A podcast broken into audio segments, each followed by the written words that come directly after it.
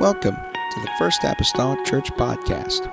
Our church mission is to love as God loves, showing compassion to every soul, thus winning those souls and equipping them to be sent out to plant and to harvest. Thank you for joining us today, and we hope that you are blessed by today's podcast.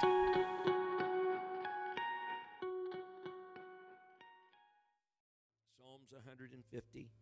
This is probably, outside of Psalms 23, this is probably one of the most notable, or at least most known, psalm in the church world.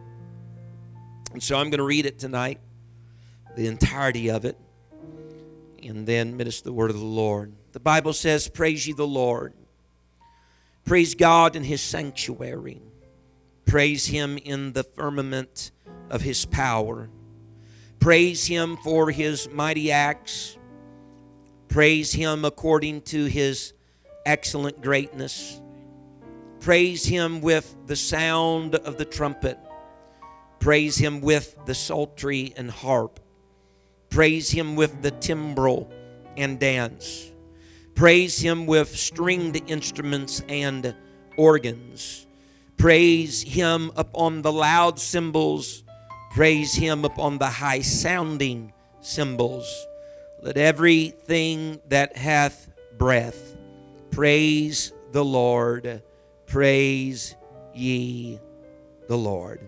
Let everything that hath breath praise the Lord. Praise ye the Lord. Amen. I really don't know what to call this here tonight. I've been having struggles here all day. Amen. Just for the sake of having a title, we'll just call it Breath is Life. And we'll go forward here tonight. I want you to sincerely stretch your hand up here tonight and pray for me that God would help me. Amen. In the next few moments, Father, I come to you. God, I'm asking God for your help, Lord Jesus, here this evening. I pray, oh God, that you're able to minister, Lord, each and every soul, each and every mind. God, that you're able, Lord God, that your will and your perfect way be done. God, I don't have the ability, God, to woo anybody. I don't have the ability, Lord Jesus, to instill anything, God, within a heart or soul here tonight. But God, you do. It's not by might nor by power, but God, it is by your Spirit. I pray, oh God, today, Lord, let your Spirit do its work. God, if I could just hide in the shadows of your Spirit. If I could just hide in the shadows, oh Lord, of your work and your command, I pray, oh Lord, today, God, that would be my, Lord Jesus, God, desire. Lord, help us, God, here this evening. God, we'll praise you and we'll thank you, God, for what you do. Lord, for your purpose and your plan, God, to be executed in this place. In the lovely name of the Lord Jesus Christ that I pray. Amen and amen. And the church say amen. God bless you. Shake someone's hand as you're seated tonight in Jesus' name. Hallelujah. And you may be seated.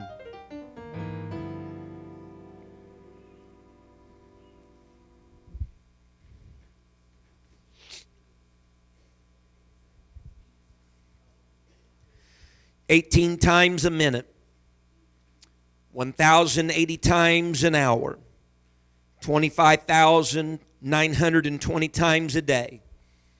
We breathe air in and we breathe air out. Yet we rarely ever notice what we're doing in the moment. If you're 40 years old like I am, you have already taken more than 378 million breaths in your lifetime. Breathing is the only autonomous system of the body that we can also have control over. How often, as children growing up with siblings or perhaps just other kids of the neighborhood, how often as kids have we contest to see who could hold their breath the longest? And it seemed like no time had passed at all, although it seemed like an eternity even, that we're gasping for that first breath of air in order to take it back in our system. We realized we couldn't do it quite as long as we thought we could. As a kid, I had a pretty bad temper. That still, under the right circumstances, can show up. But as a kid, there were times, and my sisters can probably attest to this, but if they did something that I did not like, my temper, I would allow it to get on me, in me, around me, and I would knock the breath out of one of my sisters. And I would comically say or tell other people telling the story that dad would then come very shortly and knock the breath out of me.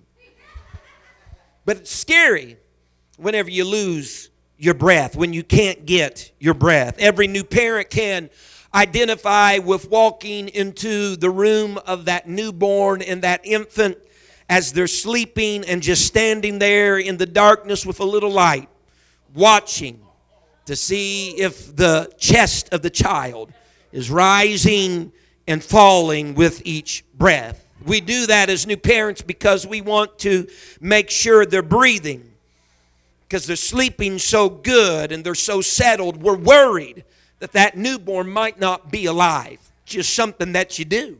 Just something that you do. A technique still a part of CPR today. We have gentlemen that can attest to this is mouth to mouth resuscitation. May not be as dominant as it used to be. Chest compressions, from my understanding, is the way to go more than not. But mouth to mouth resuscitation is still an option. And it's definitely the option if the cause for the collapse is associated with some type of lack of breathing. Because whenever that breath of life can get in the body and it can get oxygen in the blood, it's then the compressions that can get that oxygen to the brain. The book of Job is littered with verses how breath is life and its presence or its absence separates the living from the dead. Just a breath.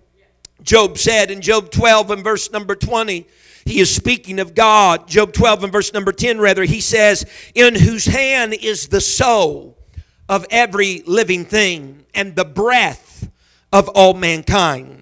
He says in chapter 27, verses 3 through 4, Job says, All the while my breath is in me, and the Spirit of God is in my nostrils.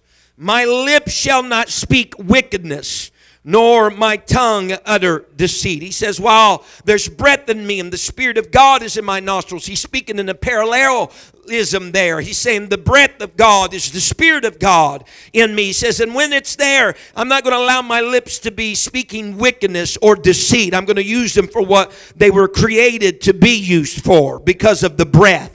The word breath in the Old Testament in the Hebrew is ruah it almost as though it's telling you, even with the, the, the sound and the expression of the Hebrew word ruah, that there's that breath that is being pronounced forth. That breath can also mean not just a breath, but a wind. It means life, it means spirit. Amen. It is that breath that is life, that wind that is life, that spirit that is life. Job said in Job 33 and 4, The Spirit of God hath made me and the breath of the Almighty hath given me life. Elihu speaks in Job 34, verses 14 through 15.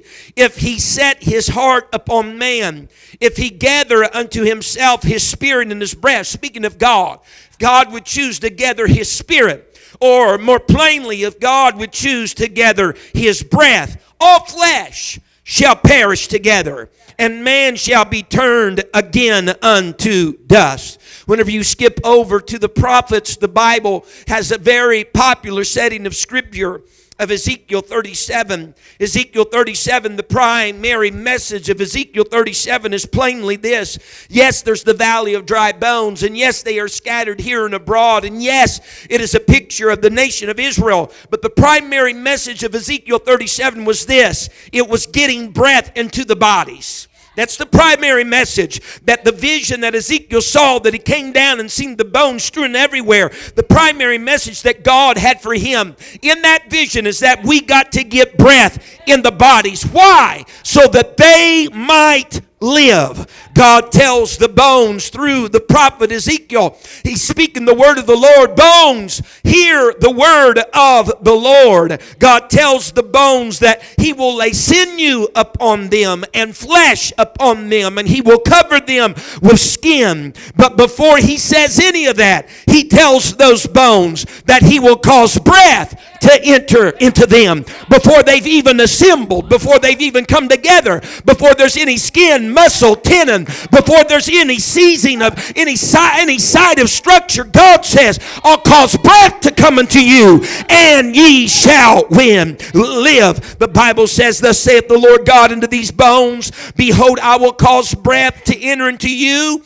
and ye shall live. And I will lay sinews upon you, and will bring flesh upon you, and cover you with skin, and put breath in you. He says it again, and ye shall live, and ye shall know that I am the Lord. In other words, before there was a structure, before there was a skeletal structure, before there was any of that, God was focusing on the breath because it is the breath that gives the life. You can have sinew and have no life. You can have flesh and have no life. You can have skin, but that doesn't connote life. It's only the breath that brings the life.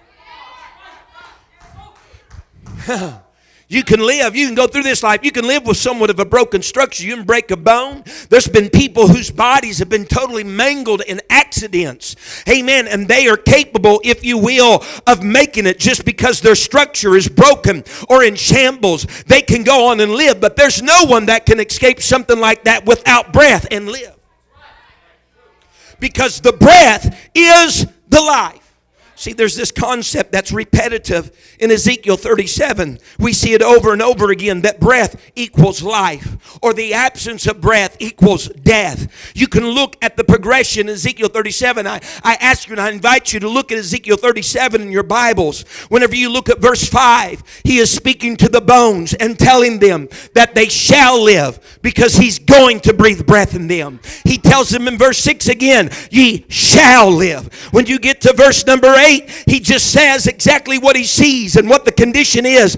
There was no breath in them. He's telling them, You shall live, but there's no breath in them. But when you come to verse 9, the Bible says, Then said he unto me, that is Ezekiel, prophesy unto the wind. Prophesy, son of man, and say to the wind, Thus saith the Lord God, Come from the four winds, O breath, and breathe upon these slain that they may live. Ye shall shall live, ye shall live. There is no breath in you, to they may live. And by the time we get to verse number 10, the Bible says the wind came, the breath came, and the Bible says they lived because of the breath. Everybody say breath. Adam was a form of a man in creation.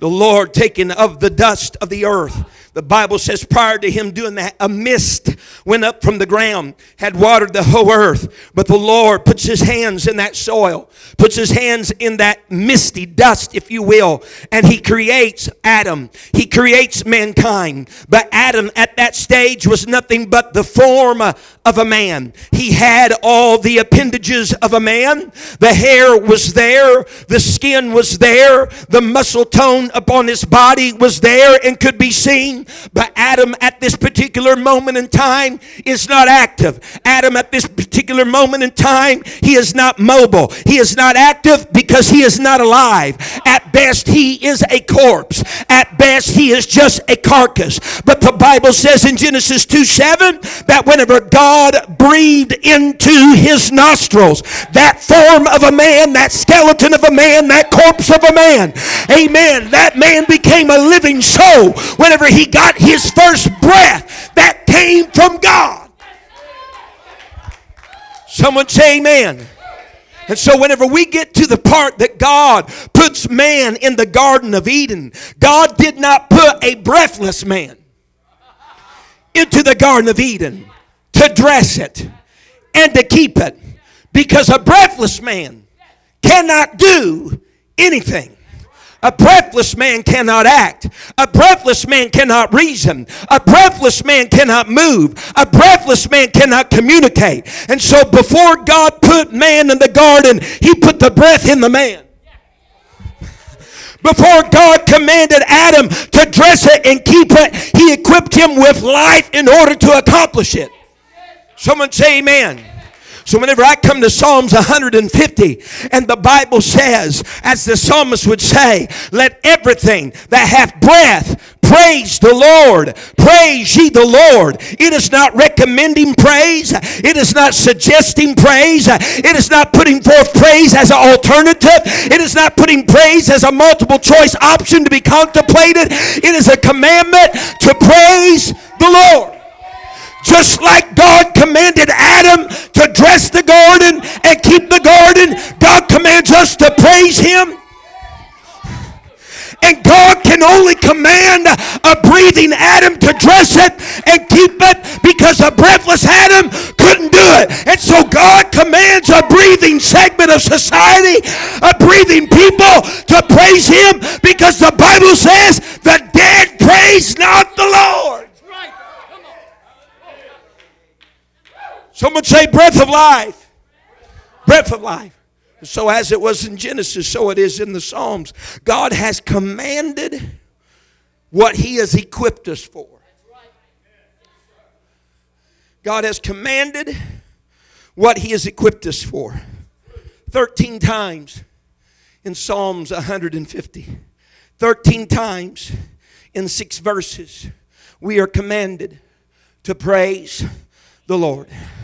Psalms 150, we've at times in the history of this church have started out services with Psalms 150. Woo! Man, people have rallied. We've had them hit the cymbals. We've had Sister Mason blow on the trumpet. We've had Brother Mason hit the keys on the keyboard, strings instruments, and, and pluck the guitars. And yeah.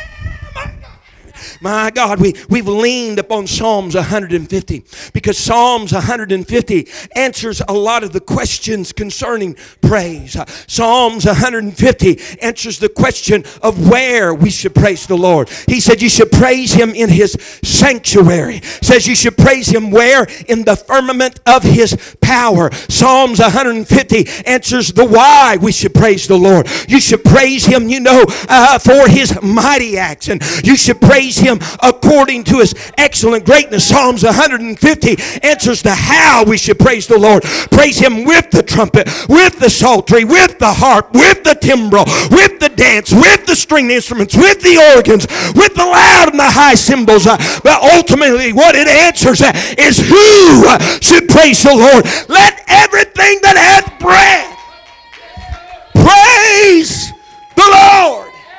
Someone say amen. But I fear what we have done is that we've concentrated more on the tool. We, we, we, we've concentrated more on the how than the who. All the items, the organ, the trumpet, the stringed instruments, all the items that are listed, listed there are nothing more but accompanying tools, if you will, in order to praise God capitalized letters here with. You hear me? Things that we praise God with. But primarily, someone say, Me. I am the one that praises God, not the trumpet, not the cymbal, not the stringed instrument, not the guitar, not the organ. My God, I am the one that praises the Lord. This past week we've had three to four guitars on the stage, a, bass, a drum set, amen, all this stuff. My goodness, we could praise the Lord if we just had a few more trumpets. We could praise the Lord if we just had a few more stringed instruments. We could praise the Lord if we just had a few more dances or a few more timbrels. Us, folks, uh, it's not the tools that praise the Lord, it's the person behind the tool. That tool wouldn't be able to do one single thing if it wasn't for the person. If there wasn't a person blowing wind into a woodwind instrument, there would be no sound ushering forth. It takes breath for some instruments even to make a sound. Someone say amen. Those are just tools. And ultimately, it's the people. When you read the scripture, let everything that have breath praise the Lord. Other renditions and translations say it like this let every breath praise the Lord.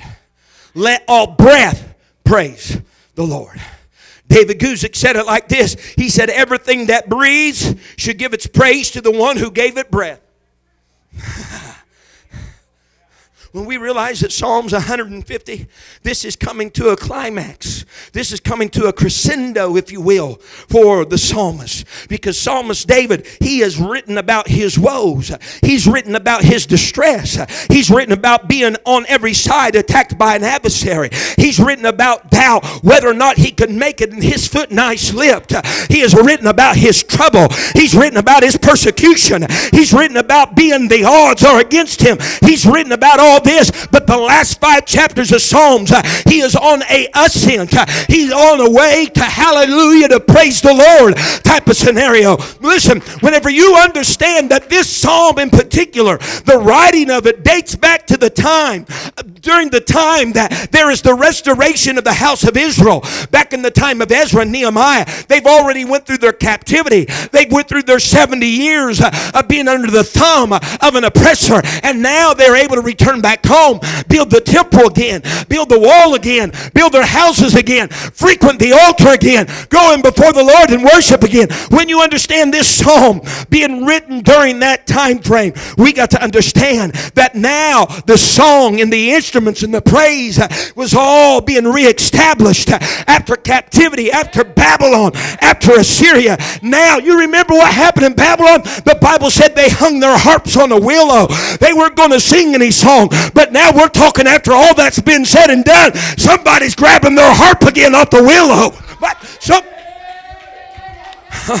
Somebody's grabbing their harp again off the willow, and the song and the praise is coming back to life.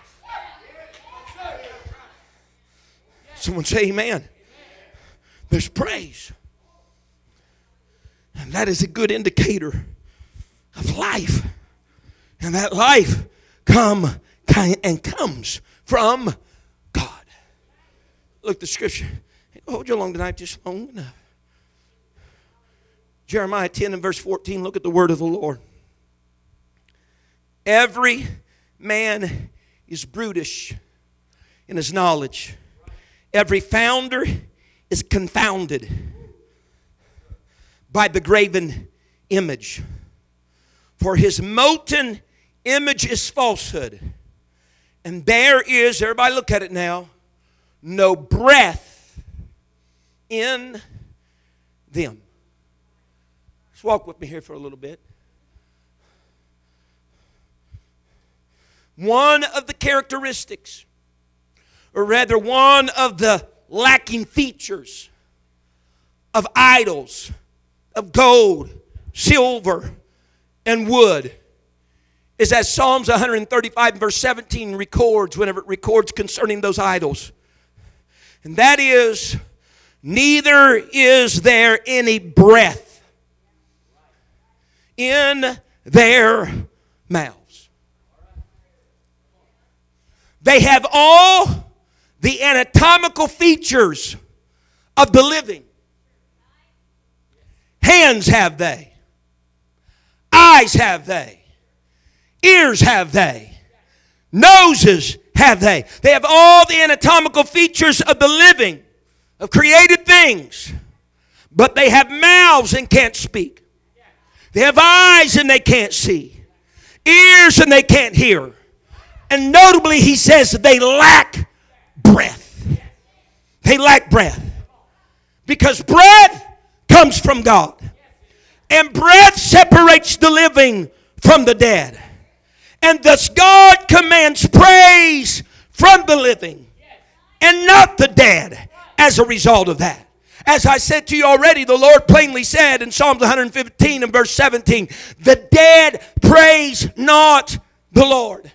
But, folks, that's more than just a real practical thought for us to wrap our minds around. I submit you, to you tonight that that is a spiritual thought that we must wrap our minds around. Because the Bible spoke in the New Testament of Israel, He spoke in the New Testament of His people that would come to a place that they, similar to idols, would have eyes and yet not see. That they, similar to idols, would have ears but would not hear. That they would have minds, but they would lack understanding. Amen. And then in the Old Testament for the idol, that they would have mouths. Amen. Yet they would be without breath. Let me submit to you tonight.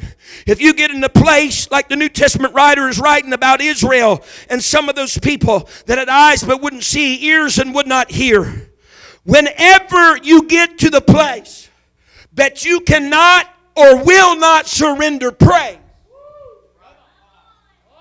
when you cannot or rather will not surrender praise, then you are testifying by not doing that that you are without breath. That makes us as a people then no better than the idols.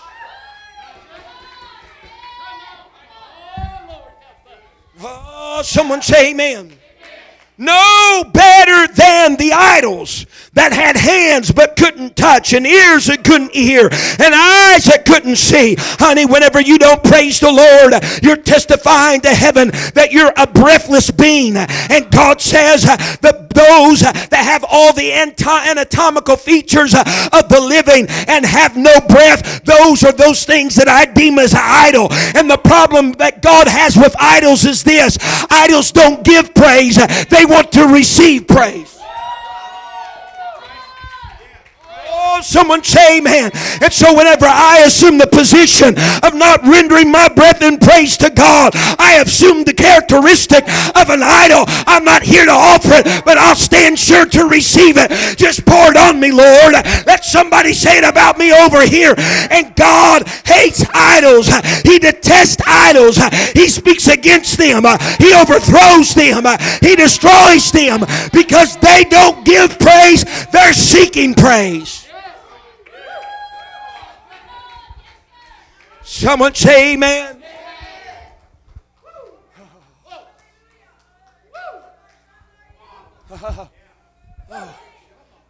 I'm no man.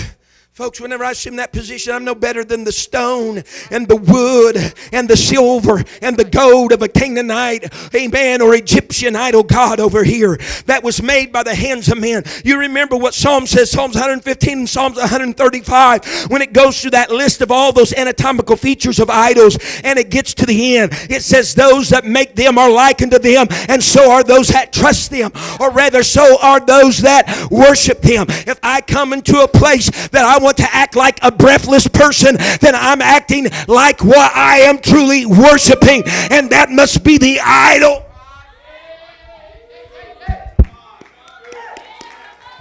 Because you will act. You will act like what you worship. You will act like, and I, there's a difference between praise and worship, but you will act like what you worship. And so if there's no praise to God, then you must be worshiping something other than God. But if there's praise issuing from your mouth, you have breath, and that breath is life, and that life came from God, and you're just giving back to Him what He's given to you.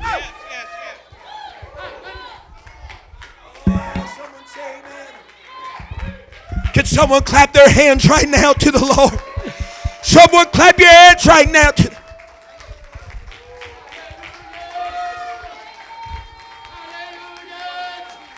So what you saying, Brother McGee? I'm saying let me be Ezekiel in my day and tell you we can have the skeleton, we can have the sinew, we can have the structure, we can have the bone and the marrow and the tendon and the muscle. But honey, that's not where it's at. It's not alive unless it has breath. It's not alive unless we can organize it. We can put the committee together. We can have all our T's crossed and our I's dotted. But honey, what we need is the breath because it's the breath that gives life and it's that life that gets returned back to God through praise.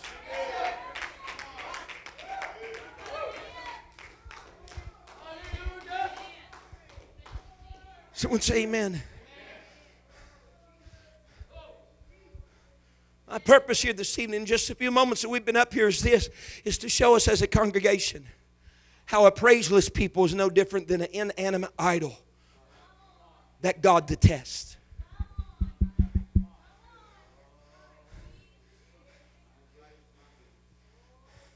Someone say amen.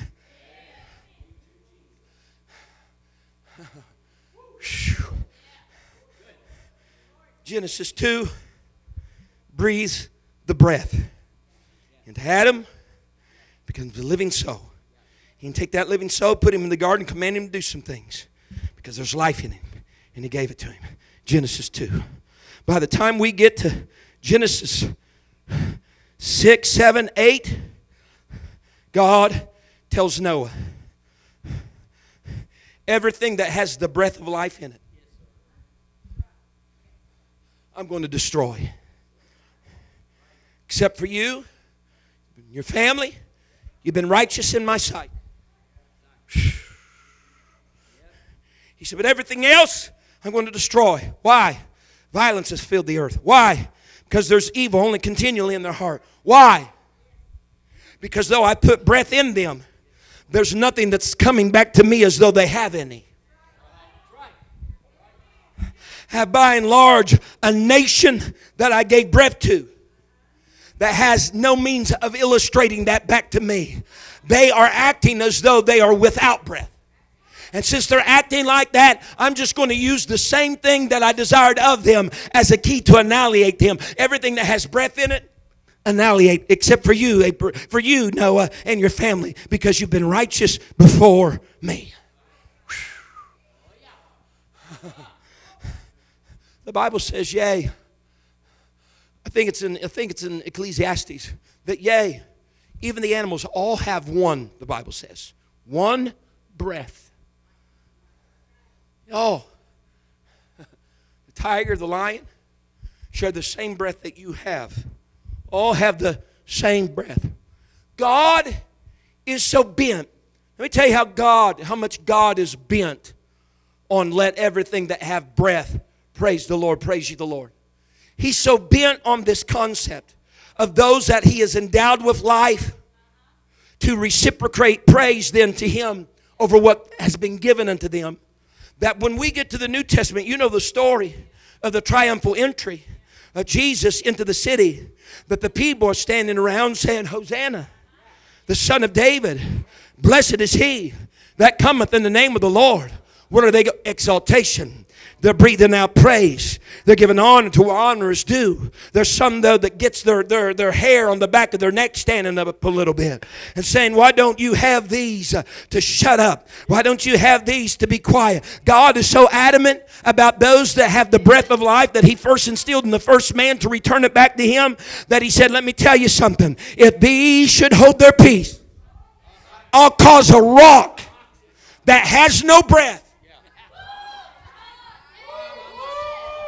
I'll cause a rock that has no features of hands, no features of eyes, no features of noses, has no anatomical features. I'll cause a rock to cry out because I'm so adamant over the people that have the ability to do so, that have instilled them the proper, amen, things in order to accomplishment to do it, that I'll cause something that absolutely doesn't have it. I'll give it a breath.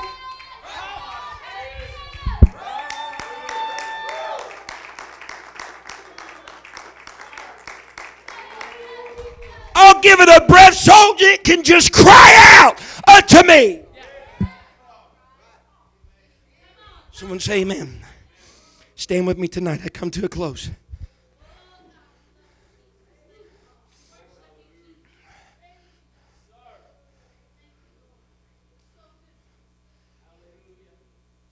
If I praise not the Lord, in many respects, I become an idol unto myself. An idol unto myself. Because in the breath is the life. The life belongs to God. When we depart, the Bible says the spirit will go back to God who gave it. Spirit, wind, breath, go back to God who gave it. The dust will go back to, it'll go back to the earth.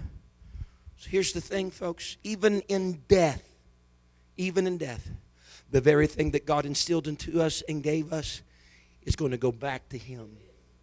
You know what He's wanting right now? Every breath that we have on this journey, just go on and send it back to Him. In death, it's going to go back to Him outside of our will, involuntary. But what He's looking toward from the day of our birth to the day of that it's required back is that we voluntarily give it back. In praise. Someone look at your neighbor and ask them, Are you breathing? There's nothing more frightful to hear than in a crowd someone cry out, They're not breathing! Right? I mean, that can, that can send panic into a building. They're not breathing! Because what are people thinking? If that continues, they're going to die.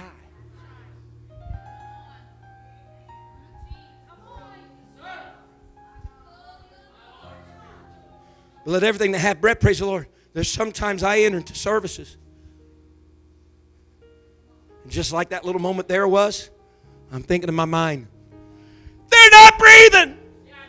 All right. Why? It's not because there isn't respiration, but I don't hear anything. And as with the natural, so with the spiritual. If that has a continuance, they're going to die. They're going to die. They're going to die. We know where to praise him in the sanctuary. Huh? We know why we should praise him according to his excellent greatness for his mighty acts. We know how to praise him. You got 10 strings right here. Uh-huh. But ultimately tonight we need to get in our spirit who should praise him. Someone say that to me. Because God, I don't want you to mistaken me for an idol. I don't want to be mistaken for an idol that has all of the features but doesn't have the life. Has all the features but doesn't have the life. And the life is denoted by the praise. Hallelujah. Can we raise our hands all across this place tonight? God, make me a church that is alive. Oh God, help us to prophesy to the wind. Come from the north, come from the south, come from the east, come from the west. Brother McGee, we need structure. Oh, God spoke through Isaiah, Ezekiel and said, before they're even together, I'm telling you, they need some breath. They can be a part of each other. They can have every ten bone and bone and tendon. They can have all of that. But if they don't have breath, they're still dead. Right. They don't have breath, they're still dead. You hear me? Oh my, we're looking for the remains of somebody. You know, it's a horrible accident. We're looking for remains. Honey, you get all the remains and have it together in a box, but they're still dead if they don't have breath. They're still dead if they don't have breath. What we need tonight is allow that breath of life, amen, to compress in our lungs, our spiritual lungs. And we need that to exit forth from our lips. The Bible says, Lord, that the fruit of my lips might be acceptable in your sight. Let that praise bellow out of your mouth. Let that praise bellow forth because you've had your trial, you've had your persecution. David had all that and he talked about. He talked about being overwhelmed and conquered and driven down but he was going to end the psalm. But I've got breath. I'm still living. I've made it through it. My, my feet are still on the opposite side of the grave. And so everything that I have breath, praise the Lord. Praise ye the Lord.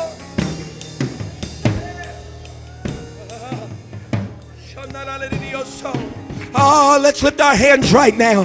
Can you lift your voice with those hands? Can you echo some praise to the heavens? Can you echo some praise to the heavens? He's commanded you to praise the Lord. He's commanded you to praise the Lord. And He's not commanding you about something He's not equipped you to do. He's not commanding you about something He's not equipped you to do. He's given you the bread. Folks, if it's not good enough in the natural, that He's given breath in our bodies. That breath, that spirit, that wind. What happened on the day of Pentecost? When suddenly there was a sound from heaven as a rushing mighty. What? Even before that day, the Bible says He breathed on His disciples and said, Receive ye the Holy Ghost. You know what Pentecost was? The second wind of Genesis. Pentecost was the second breath. He gave the first breath to our natural bodies, but He gave the second wind to our spiritual bodies. You ought to have a praise upon your lips because He's given breath to your natural body and your supernatural.